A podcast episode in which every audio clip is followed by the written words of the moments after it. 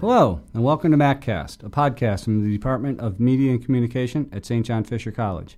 I'm Dr. Jack Rosenberry. I teach journalism here at Fisher, and I'm sitting in today for Dr. Lauren Vicker. It's sometimes said that to tell someone, may you live in interesting times, is more of a curse than a blessing. And to say that these are interesting times for the news industry is something of an understatement. Today, our guest on the podcast is Karen Magnuson, editor and vice president of news at the Democrat and Chronicle. We'll be getting her perspective on these interesting times, but first, let's find out what's been happening in the Department of Media and Communication. The Media and Communication Department senior dinner will take place in Wilson Formal on Thursday, May 10th from 6 to 8:30 p.m. Graduating seniors will receive invitations directly from their professors within the next week. Students who want to take Com 300 Junior Seminar next year, please remember that you need to sign up for permission in order to register for the class in the fall or spring. Check your emails from Professor Sarakin for more information on how to get permission. A reminder for students that course evaluations begin on April 16th and will run until Sunday, April 29th. We encourage everyone to complete the evaluations. Thinking of doing an internship for credit this summer? The deadline to apply for a tuition waiver for the summer internship has been extended. See Dr. Vicker in Fay 203 for more information. This is a reminder that if you want to study abroad in London next January and did not go to one of the informational meetings, Dr. Rosenberry in Fay 204 has information on the program. The final issue for Cardinal Courier magazine will be coming out next week. Check the stands for the latest stories. Welcome back to MacCast. I'm Jack Rosenberry, and with me today is Karen Magnuson, editor and vice president for news at the Democrat and Chronicle. Karen came to Rochester 19 years ago from the Wichita Eagle newspaper in Wichita, Kansas, and has been Democrat and Chronicle editor for 17 of those years. Thanks for joining us today. Oh, happy to be here. Thank you for inviting me. Clearly, these are not only interesting times for the news industry, but challenging ones as well. What do you think are the top one or two challenges facing the industry, and how well do you think the industry as a whole is doing in coping with them? I think the first challenge is to preserve the integrity of our print products while we're transforming over to digital because the consumer is really telling us that they want to be able to consume news on digital platforms. A lot of people prefer it that way, period. But we still have, particularly here in Rochester, um, a lot of print readers who hold on to that and they would prefer to read print and really don't want to go online. So balancing those two things is really by far our greatest challenge.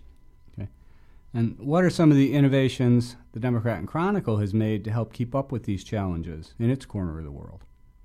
Well, in Rochester, um, we're blessed to have uh, really one of the most print centric markets in the country. Uh, we still um, reach about 50% of the adults in our market with our print product. And so we work very hard to preserve the integrity of mm-hmm. that. At the same time, we've abandoned some of the things that we call commodity news. Uh, for example, we used to print, as you recall, Jack, pages and pages of stocks. We, we just have uh, you know a little bit of stocks in our newspaper now because we know that commodity news is something that people can get somewhere else. And what we're trying to do is focus in on the things that only the democrat and chronicle can provide. On the other side of the coin we're investing into digital like never before um, we have a digital studio where we produce a lot of uh, special reports we now have a drone program where we go up into the air and we're able to get uh, photos and, and videos from a bird's eye viewpoint. And so, from a multimedia standpoint, we're able to tell stories in new and different ways to serve the audience on mobile platforms.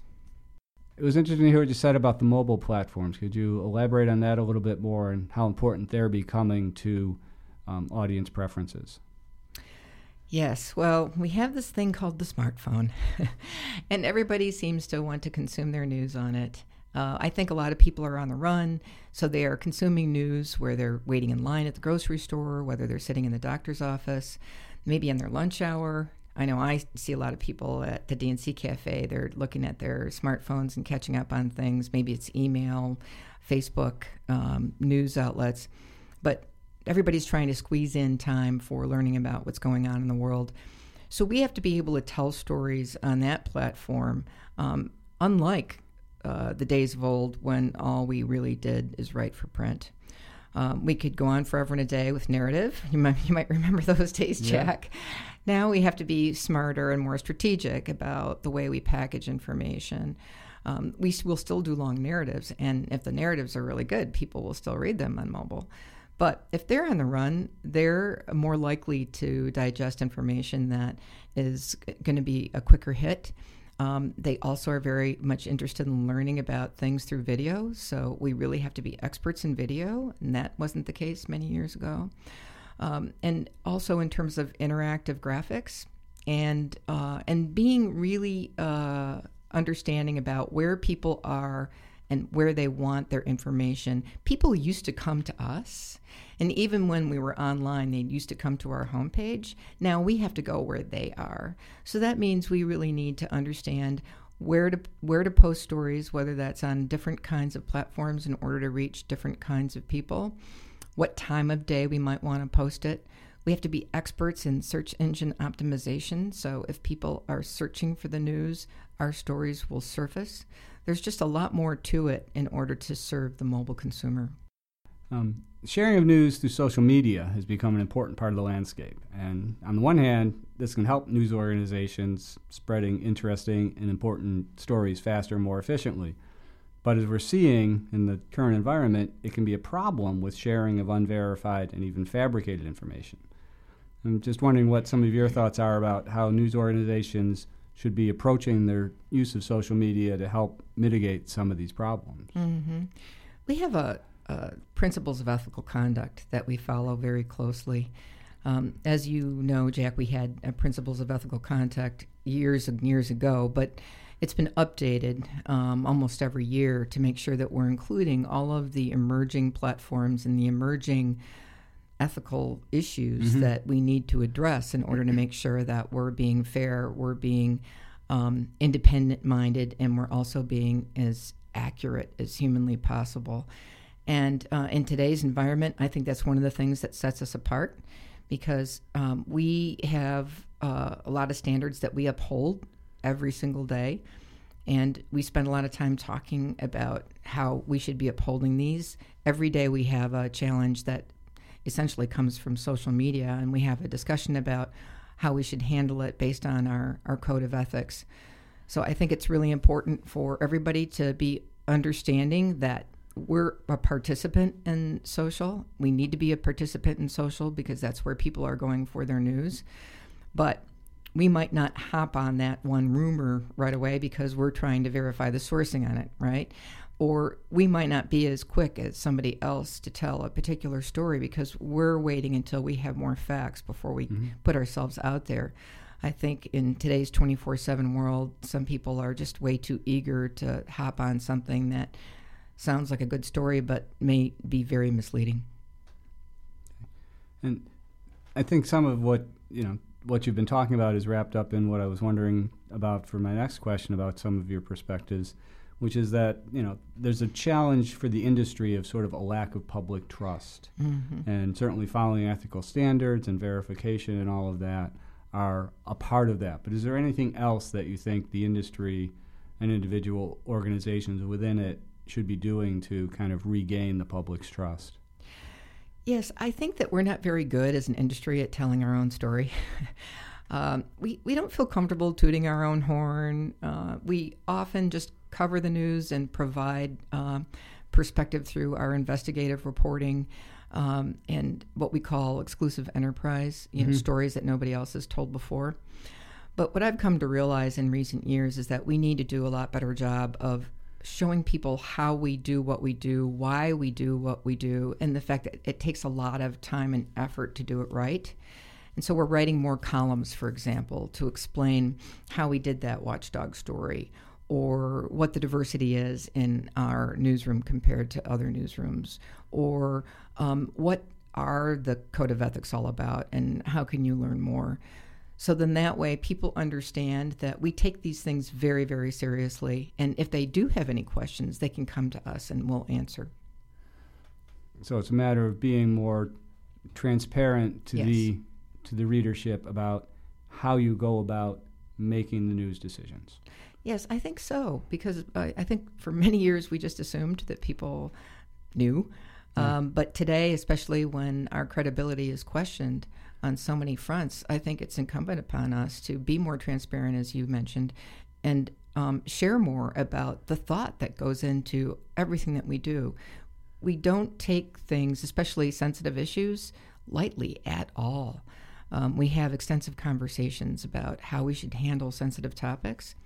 And if we explain to people exactly what those conversations were about and how we got there, um, then at least they'll understand that we're very thoughtful about our approach and um, it's not just all about who has the story first. So, do you think that despite all the challenges, journalism is still a good business to be in? Oh, absolutely. I think actually today um, is one of the most exciting times in our industry. It's a challenge to be sure, um, especially when you consider over the years that our newsrooms um, have shrunk um, because of the transformation and the financial challenges facing our business. But I think now we're able to get some real serious digital traction. We're building audience there, and the monetization opportunities are following and especially for students that are coming out of places like St. John Fisher, there are just a multitude of new opportunities.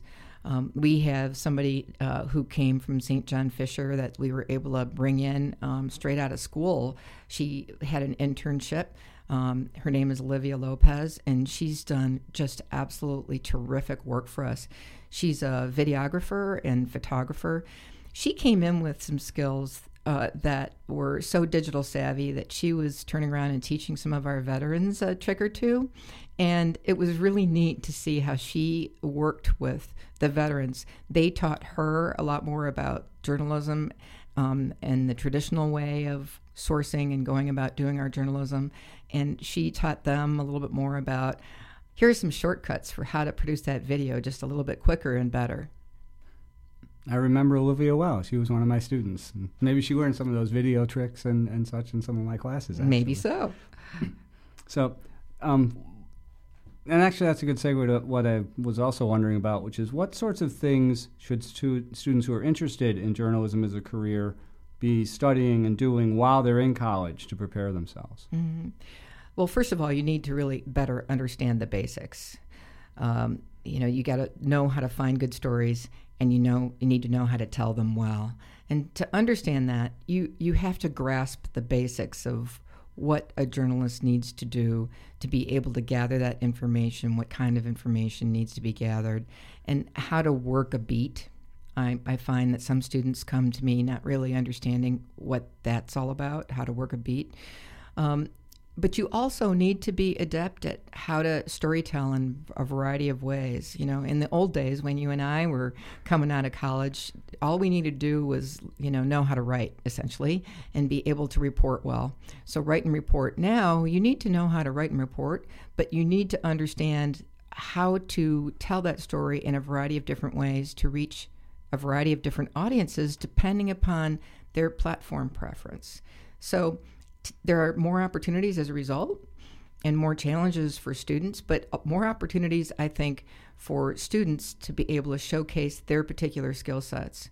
In Olivia's case, for example, she uh, she just came in, um, blew us away with her um, video storytelling skills, and so uh, she that's where she decided to focus her area of expertise, and she has helped us grow and helped our culture in um, in making sure that uh, everybody really understands how to do video. Um, beyond the, the kind of the skill set and the mindset, any other advice that you would have for college students and young professionals interested in working in journalism? Yes, know how to talk to people. Uh, there, there are some uh, students that come out of college, and I've learned that they are shy and not quite sure how to ask questions of strangers. And that's something that you really need to practice and really make sure that you have down. Because if we send you out on an assignment and you're afraid to ask that person questions, you're not going to get the story. Okay. And so I think that uh, I would advise people to even role play with their friends um, and family members, anybody that they can grab to um, uh, develop a line of questioning about particular topics so that you have a comfort level. And when you're um, on the scene of breaking news or whether you're actually interviewing for more of an in depth profile, you understand how to put people at ease. You, you ooze credibility so that people will know that you uh, have your wits about you so that you can handle the situation and that they can trust you with the information. Okay. Well, Karen Magnuson, thank you for sharing your insights with us. A- anything else you can think of that you think the uh, MacCast audience would like to know about the current state of the industry or your thoughts on it? Well, one of the things that I think is important for the industry is uh, really making diversity a higher priority. Um, over the years, uh, because of the fi- financial challenges that we faced, um, we haven't, as an industry, been good about making sure that as we're able to hire, that we're reflecting the the changing demographics of of the country, and uh, that's a particular passion of mine. Um, I'm involved with a group called the American Society of News Editors. I'm on the board and I'm co-chair of the diversity committee, and we conduct an annual survey of newsrooms to see where we stand with diversity and I believe that the last uh, time we conducted a survey, which was last year, um, the uh, diversity in newsrooms stood at about 16.5%. Um, we can do a lot better than that, and we should do a lot better than that. And uh, and so um, it's something that I pay a particular close attention to in mm-hmm. Rochester. In our newsroom, we uh, we have uh, about 25 percent um, are people of color, and I think that that adds a richness to our report and being able to really uh, cover the entire community um, and not just some parts. So that would be an area that I think everybody in the industry can do a better job on. I would just say for anybody listening to this in Rochester that feel free to come down to the Democrat and Chronicle. We're at 245 East Main in a relatively new building. We just moved in a couple years ago.